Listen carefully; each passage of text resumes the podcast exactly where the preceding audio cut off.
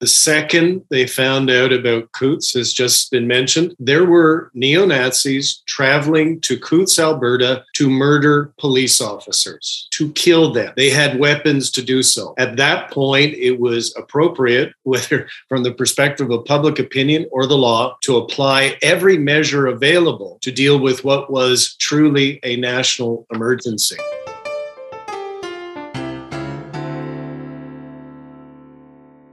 There's less than two weeks left in testimony for the Public Order Emergency Commission, which is hearing testimony from all sides into the federal government's use of the Emergencies Act. On February 14th, the federal government made the declaration to end the occupation in downtown Ottawa, along with blockades in Alberta and in Windsor. Our unpublished vote question asked you Was the Emergencies Act required to bring an end to the occupation? Yes, no, or unsure.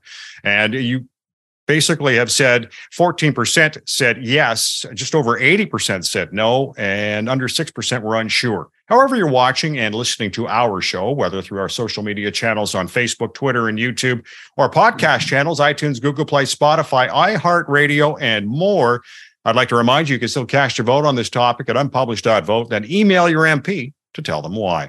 Joining us to discuss the latest on the inquiry, I'm pleased to be joined by Lori Turnbull, director at the School of Public Administration at Dalhousie University, retired Senator Vern White, Warren Kinsella, political commentator, Marvin Ryder, associate professor, McMaster University's DeGroote School of Business, and Karl Nerenberg, Parliament Hill correspondent with Rabble.ca. And Lori, from what you've heard so far in the inquiry, was there another solution to ending the occupation of Ottawa without the Emergencies Act? I mean, I think we've heard different types of testimony depending on if someone is approaching this as a law enforcement person or a politician and what jurisdiction, what level of government. And so your vantage point is going to be different. I think if there was going to be a different response, it would have had to come from either a local government or a provincial government. And so if there was something that was going to happen to make the Emergencies Act not necessary, it would have been from some other order of government. And there was back and forth on the ground in Ottawa about whether the jurisdictions with even respect to the Ottawa police force specifically was really filling their own space. And so citizens were complaining that it seemed like there were laws in place, there were things that could have been enforced and they weren't. And we've heard some testimony to the effect that you know the police were having a hard time for example getting trucks towed because the local towing companies didn't want to play ball with them for fear that there would be a backlash from the the convoy. And so all of that sort of thing seems to create a sense of of a lack of certainty about whether local enforcement could really do the full you know fill the full extent of their jurisdiction uh, Vern, from testimony we've heard uh, about distrust between the police forces, Ottawa, OPP, and RCMP, and I would have thought they would have approached uh, this whole situation as a team. Why didn't they? Well, I think what you're hearing from uh, from people, particularly now, and I said on the the uh, by uh, bicameral committee that was looking at the same thing prior to the commission starting. So we heard the witnesses a couple of times. I think what you're hearing is that the Ottawa Police Service were not sharing intelligence from a operational perspective and the planning perspective and they weren't necessarily getting all they would argue getting all the intelligence they needed federally and provincially so i don't think there was a lot of sharing going on between them and, and i think that's one of the downfalls not that it matters much with the commission because I think the commission is going to look at overall uh, could the police have handled this without the act? And I think what you're hearing from the police is that they could have handled it without the act. Do you think they could have handled it without the act? Um, I probably didn't think they could have at the time they invoked because I saw the uh, crap show downtown Ottawa when I was trying to walk to my meetings, and I heard and, and saw that it was over. It was overwhelming, uh, particularly away from Parliament Hill. When you went two streets south of Parliament Hill, I probably felt that they couldn't have handled it. But having listened to the uh, police chiefs, the commissioners, uh, and the other uh, leaders that came in from a policing perspective, they said they had a plan and that they would have implemented that plan. Um, I have to believe that they would have. Uh, otherwise, it's uh, otherwise I think uh, there's a bigger issue at play here, and that's the fact that the police couldn't do their job. So I, I, think they could have. I'm not sure that anybody believed they could have at the time after watching what happened for a few weeks. So. Yeah. Warren, you feel that the Emergencies Act was needed in, in, Ottawa, but you also think Doug Ford and Sylvia Jones don't need to testify. And you, in your column, you felt you didn't need to because other premiers haven't been asked. Perhaps all the premiers that had to deal with blockades and such should have been asked. What do you think? Sure. Yeah. You know, because there were problems happening in British Columbia and Alberta, Manitoba, and Ontario. So there was, if there's a case for Ford and he was excluded on the basis of parliamentary privilege, there was a case for them as well. So I thought it was selective. In terms of the application of the act, I felt then and I feel now that it was the right and proper and measured response to take. The occupation of the city of Ottawa had been going on for three weeks without the application of the act. They brought in the Emergencies Act. All of that crap was cleared up three days later. So it worked. And anybody who now says that it doesn't, I believe, is wrong. I don't know what Justice Rouleau is going to conclude. His mandate, if you look at it, is actually quite specific. It's not to go on a fishing expedition. It's whether the, the, the act should, was properly applied and uh, what should be done to change the act going forward because it's the first time that it has been used in this way. But it's right and proper that there's a review. I think it will survive any kind of charter challenge that's brought against it and i still feel the same way. It was the right thing to do. Marvin the whole occupation was targeted toward covid restrictions but most of those restrictions were provincial was this more politically motivated against trudeau and the liberals or, or was there something else at play here? Right. So, uh, can I just say, as one of the two academics on your panels, this has been a fascinating period of time for us. And ultimately, I think there will be academics who will pour through all of this testimony and look at it in many different ways. And one of the groups that were interviewed uh, in by the commission have been some of the organizers of the Freedom Convoy. And I found some of their testimony quite interesting. First, uh, were the organizers themselves coordinated? We mentioned earlier in this broadcast that uh, uh, different levels of security were not coordinating. It's not quite clear to me that the organizers were all that coordinated as well, that there were people there at cross purposes. Some people, I think, felt they had a legitimate concern around these uh, restrictions, especially on truck drivers having to cross the borders with Canada, the United States, and they felt it was unfair. But there were certainly others who joined in who had a whole different mission, and that was, of course, to to topple the government. They wanted to meet with the governor general to have Mr. Trudeau fired, maybe even have the whole House suspended and create some other framework as it goes. Uh, is a very interesting um, a group of people. So I think it's one of these old stories of the enemy of my enemy becomes my friend. We all had one thing we didn't like, so we all got together to protest. But what the outcomes were supposed to be were all over the map, and they were just as disorganized, I think, as, as sometimes we saw the police forces involved. Uh, Lori, it's obvious that policing was was bad at best. It seemed many of the officers supported the convoy. Now, everyone is entitled to their own political beliefs, but at the, at what point does society say you have to do your job? yeah, I think we heard that a lot in Ottawa while that was going on, and I think people were were trying to kind of get sort through that.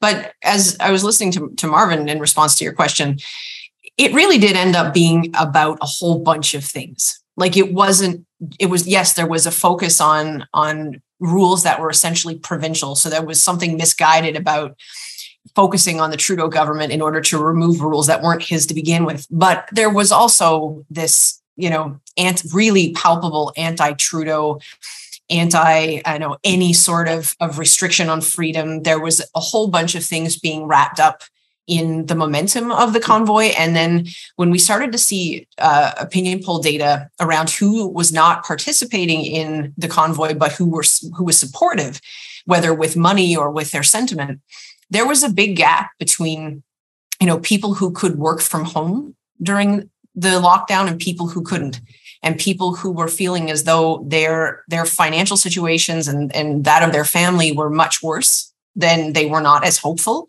as other people, for example. And so I think it, it there was a kind of mapping on of what was happening with the convoy it just cascaded into being about a bunch of stuff. And some of it was about the overall government response and the fact that there was not you know for some people not not enough attention to some of the people that really needed help. And i think we're still seeing some of that.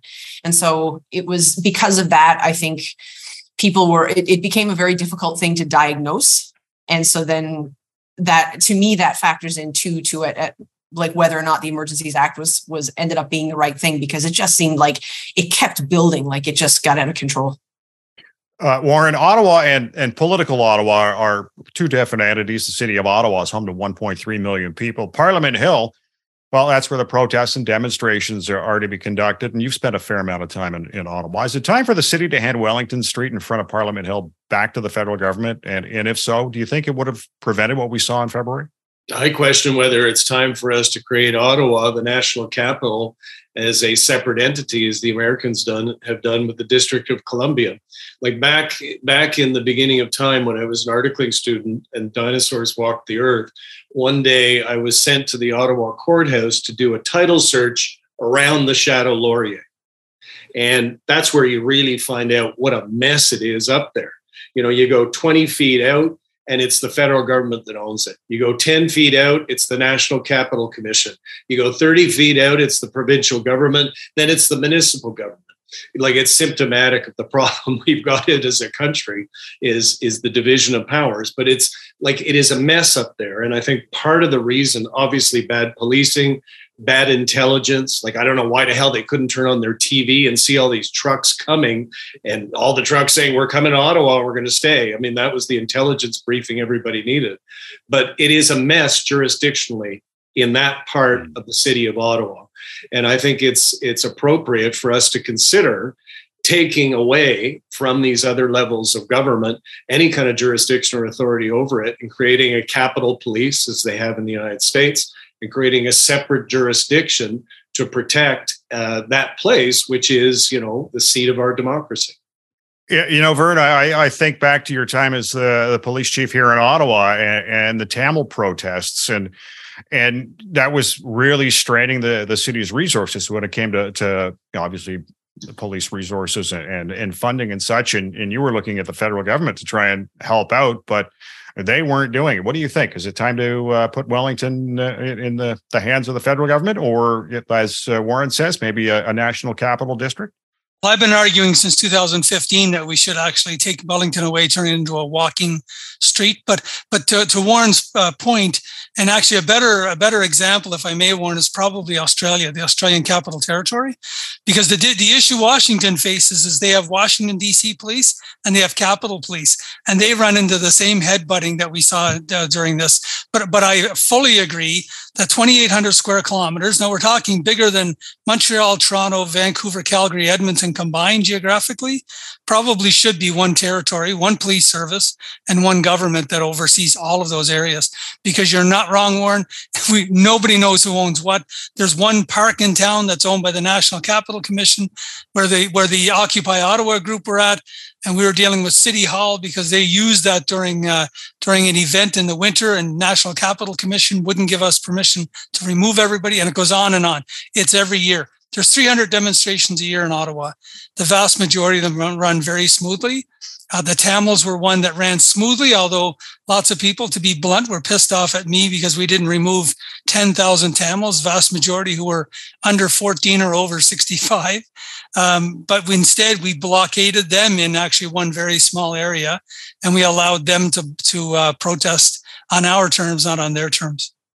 Karl, in your view, was this a, a failure by the city of Ottawa, the Ontario government, or, or the federal government, or or all three? I think the big failure of all three governments, it's you know, it's difficult to assign blame for failure.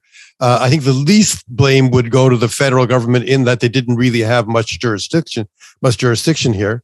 Uh, but I think the greatest blame is to the provincial government, the Ontario government. Not that Ottawa covered itself in glory, but Jim Watson was on the CBC radio this morning and he just pointed out that in trying to deal with Doug Ford and uh, Sylvia Jones during this um, uh, period, this very stressed period, uh, they were essentially gaslighting him. I mean, they were sort of saying, we refused to come to meetings. Doug Ford wouldn't come to meetings of the three order of government. They claimed that they had sent 1,500 police officers here to help when there were only uh, 50. Sylvia Jones, when they were talking about her aiding the situation, suddenly raised the red herring of, well, we have to check with indigenous people. That's the only time in the entire history of the Ford government anybody's expressed the slightest concern for indigenous people. She was just pulling red herrings out of nowhere. They were, I mean, we know that Doug Ford's daughter sympathized with the convoy protesters, that Sylvia Jones chief uh, communi- head of her communications contributed money to the convoy people. So we know that in their own mind, they felt these people were somehow within their political team. One, they were their political potential political supporters, and they were terrified of, of, of seeming in any way to be too, too strong in opposing the uh, convoy protesters. And they really did, did not cover themselves in. I mean, it's one thing to be a little bit incompetent or confused or have conflicts. It's another thing to lie. It's another thing for the mm-hmm. premier of Ontario to lie to the mayor of Ottawa and to refuse to meet with the uh, federal government and the municipal government. That's completely unacceptable. And I understand Warren's argument that it's unfair to ask only one premier to come when this affected theoretically the whole country. But it would be nice to hear a little bit of account- accountability from Doug Ford here. By the way, I just want to mention something quickly. In terms of protesting on t- provincial regulations, to give the, to give the convoy protesters their due, and there's not much is due to them. Their big, the inciting incident here was the federal, Canadian, and American restrictions on truck drivers traveling from Canada to the United States and back because you had to have a vaccine certificate to do that. So the a certain, a very small proportion of truckers whose business is to travel across the border refused to get vaccinated. It's actually very few in number. Most of them were happy to get vaccinated, but those people that affected their livelihood. That meant that they couldn't do those do the, those particular jobs, which is a big part of the trucking industry in Canada, going across the border to bring things back and vice versa. So that that was the notional federal part. That is a federal mm-hmm. responsibility. It was the federal government in negotiation with their American counterparts that decided we're going to impose a vaccine requirement on this particular industry. So, I mean, I'm not giving them. and by the way, I totally agree with, with Warren that the, the, the Emergencies Act was perfectly justified when you have explosive, huge uh, you know, diesel loaded vehicles, hundreds of them, block right there within gunshot sight of the Parliament buildings and blocking a whole city. You know, if the people were all sitting there with guns and and and uh, other kinds of firearms and bazooka launchers, we'd say get rid of them immediately. Well, you know, a diesel, huge diesel truck can easily be used as a weapon, and we've seen it happen. As a matter of fact, with a much smaller vehicle in Toronto, killing a lot of people. You, it was, it's ridiculous that they let them sit there that long, and they should have invoked the Emergencies Act after a long weekend. No, they shouldn't have waited uh, weeks to do it, but it was totally justified, and they're not required to show that there could have been other things that could have happened hypothetically. What the what Judge Rouleau has to decide is whether this was legally justified, whether we had a real public order emergency that required uh, that, that allowed the federal government to use these powers. The fact that the police perhaps hypothetically could have done something different but didn't is not really within his purview to, to decide. Oh, Warren, were you jumping in there? Yeah, just two things very quick. I, the Ford government can defend themselves, but in the case of the young woman that Karl talked about and made the donation, they fired her immediately, and she's suing them for wrongful dismissal. And and you know the historical record shows the first guy to actually apply Emergencies Act type, type powers was Doug Ford. Ford it, it declared a state of emergency on the Friday before Trudeau did it on the Monday. So, you know, and he said repeatedly he stood shoulder to shoulder with Trudeau. I think he actually did. And I don't think they approved in any way uh, what was taking place as to whether they deserve blame for the screw ups of the OPP, of which there were many, or, you know, the lack of in- intelligence was going back and forth. They can they can take their hits on that, but I don't think it's necessarily fair to say that they were sympathetic to these convoy idiots uh, they weren't. They were the first ones to act, in fact, as a government.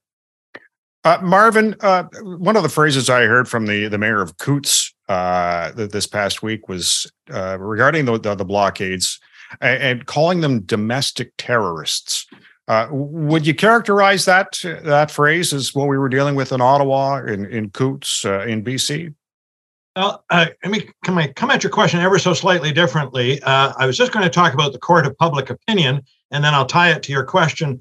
Uh, surveys that have been done over these last few weeks while this this hearing's been going on has shown virtually no movement within the public at large. In other words, those people who thought applying the Emergencies Act was the right idea still think it's the right idea, and those people who thought it wasn't the right idea still think it's not the right idea those people who wanted to see the act applied would definitely agree with you that what we were witnessing was domestic terrorism. Um, whether we're talking Coutts or Windsor at blocking the bridge, or in the case of the downtown convoy, interrupting people's lives, blowing the horns at any time of the night, and so on and so forth, they would agree. Now, there's that group of people who don't believe the Emergencies Act was justified.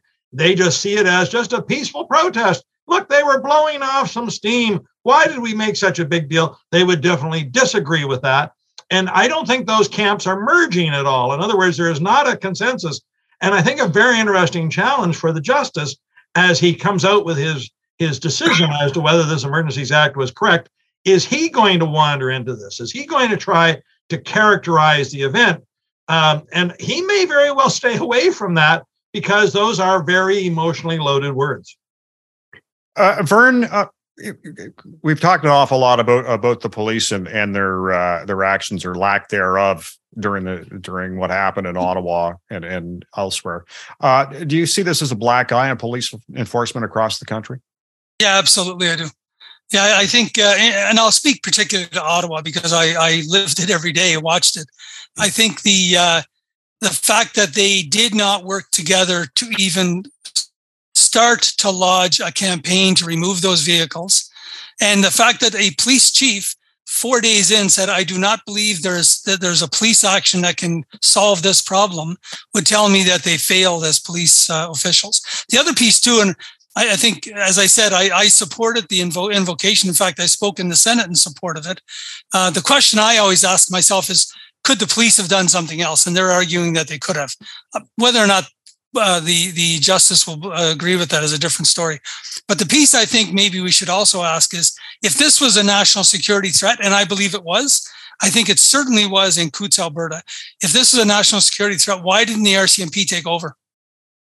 because that, from my perspective, would have been the logical step before the invocation. In fact, if you go back and listen, I don't think the commissioner of the RCMP even spoke after the invocation. Now, she's the head of the National Police Service. This is a national security threat.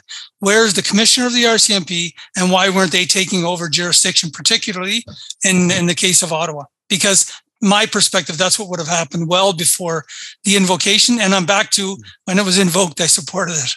Well, if if if the police weren't going to do the job, was this something that the military needed to step in and do? Well, you know, there's aid to civil power. I've used aid to civil power a couple of times. To be fair, typically when I need equipment, I needed a Chinook helicopter to go to a shooting scene in the middle of the forest in the Yukon one time, as an example. Aid to civil power in this case would have meant that the police had at least some level of control of the situation and they needed equipment. So I would have argued they could have brought in some of their heavy lift equipment to remove trucks and move vehicles. But to be fair, at the time, I was arguing they shouldn't remove vehicles. I would have removed people. I would have maybe started cutting a couple of vehicles in half with acetylene torches, and they would have wanted to drive them out if they could. But uh, my perspective was I would have secured those vehicles down there, and I would have pushed all the people back instead. Deal with the vehicles left uh, later, because I think they were too focused on how do we get these trucks out of here. Nobody said those trucks weren't protesting. I would have just started securing vehicles barricade those in, start removing all those people out of there. If I had a $375,000 truck sitting there, I would beg you to let me drive it away. Yeah, good point. Good point. Uh, Lori, do you, do you think the federal government should have acted sooner with the Emergencies Act, or did they want to sort of let everything play out and see it as a, a last, you know, ditch effort? Oh, I think they definitely wanted to create the the sense that they had shown patience with it. And I think we're getting to a kind of a reality around the fact that the way we respond to emergencies is going to be imperfect. Like it seems like because it's human and that's what happens. Like I think typically when there is an emergency response and it requires it, it's big enough to require this the involvement of different orders of government you start with a principle of local capacity and when it when whatever's going on overwhelms a jurisdiction, then you go to the next jurisdiction when you need it. And that's whether the emergency is a natural disaster or a political situation like this or whatever the case may be. And so I think it seems to me when we had this case where maybe there were things that could have been done at the local level that weren't being done, you didn't have that principle of capacity working the way it should have because there could be it seemed anyway at, at the time that there was cho- there possibly choices being made around not t- filling the full jurisdiction at the local level. And so it's harder then to move that capacity piece and to be able to use that as a principle to adequately respond to an emergency. I'm sure a lot of people in ottawa and i live here so yes i was one of those people who would have been happy to see this thing used far earlier. It always seemed to me that trudeau wasn't happy about it it seemed like watching the press conferences, he was kind of his body language was uncomfortable. He was letting the other ministers do the talking. He it they I mean Vern can speak much better to, the, to this than I can, but they pulled it back before it even went to a vote in the Senate. And so I think they were trying to show restraint and show that this is not what we want to do, but we're going to do it. But at the same time, that was a little comfort, I think, to the people who were living in Ottawa who frankly would have taken they didn't care about that. A lot of people just wanted to see this dealt with.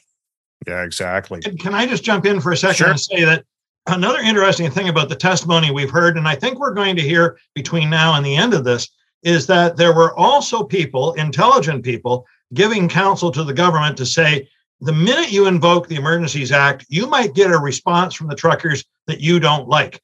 In other words, this on one hand would give police additional powers give people different powers to deal with it but it might also be the the fuse that ignites a powder keg and we might see these protesters. And i think Coutts is a great example of this. The minute we found out that they were sitting on a, a cache of weapons of varying kind that these people were, were not planning to take no for an answer including using force be careful. You know if you invoke the emergencies act is this going to see almost a military response from the protesters. So I think this is why, again, they wanted to show maximum patience, maybe even give more time to get more intelligence on the ground as to what they were fighting. What do you think, Warren? Did was three weeks the time to do it, or should it have maybe have done the first weekend? The second they found out about Coutts has just been mentioned. There were neo Nazis traveling to Coutts, Alberta, to murder police officers, to kill them. They had weapons to do so. At that point, it was appropriate, whether from the perspective of public opinion or the law, to apply every measure available to deal with what was truly a national emergency. And so I'm hopeful that Justice Rouleau concludes that it was a, a, proper application of that, that legislation and that it perhaps should have been done sooner than it was because three weeks for that city, you know, what was taking place at border crossings in Windsor, in British Columbia, you know, a murder plot in Alberta.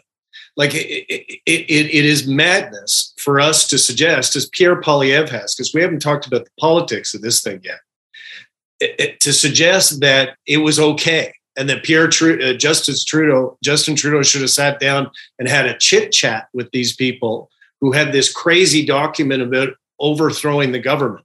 It was madness. And for sure, there was serial failure, multiple institutions and police agencies failed.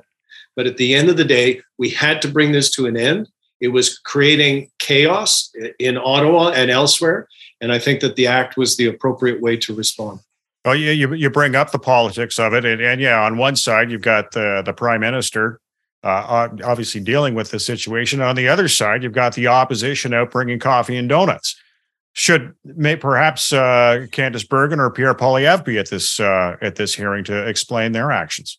Well, I think the election is going to be the the, the mm-hmm. platform for that to take place. I mean, Pierre Poilievre just hired as the director of communications for the Conservative Party of Canada a young woman who was going around talking about how the horns were music to her ears, and she wanted the horns to go on. There's video of her going around and applauding the truckers. So Poilievre, far from doing what pundits predicted, and moving away from this bullshit that took place in Ottawa, he's doubled down and is embracing. I think that that is going to be one of the ballot questions in the next election if Trudeau is sticking around is what kind of country do you want to have? Do you want to have a country that is ruled by law, that has structure, that has order, or do you want the kind of crap that took place in Ottawa for three weeks? And I think that at the end of the day, people are not going to choose Pierre Poilievre's vision for the country. I love candor. I want to thank our guest today on the Unpublished TV, Lori Turnbull, director at the School of Public Administration at Dalhousie University, retired Senator Vern White from Finland, Warren Kinsella, political commentator, Marvin Ryder, associate professor at McMaster University's DeGroote School of Business, and Karl Nerenberg, Parliament, Parliament Hill correspondent with Rabble.ca. And I want to thank you for watching Unpublished TV. Stay safe. I'm Ed Hand.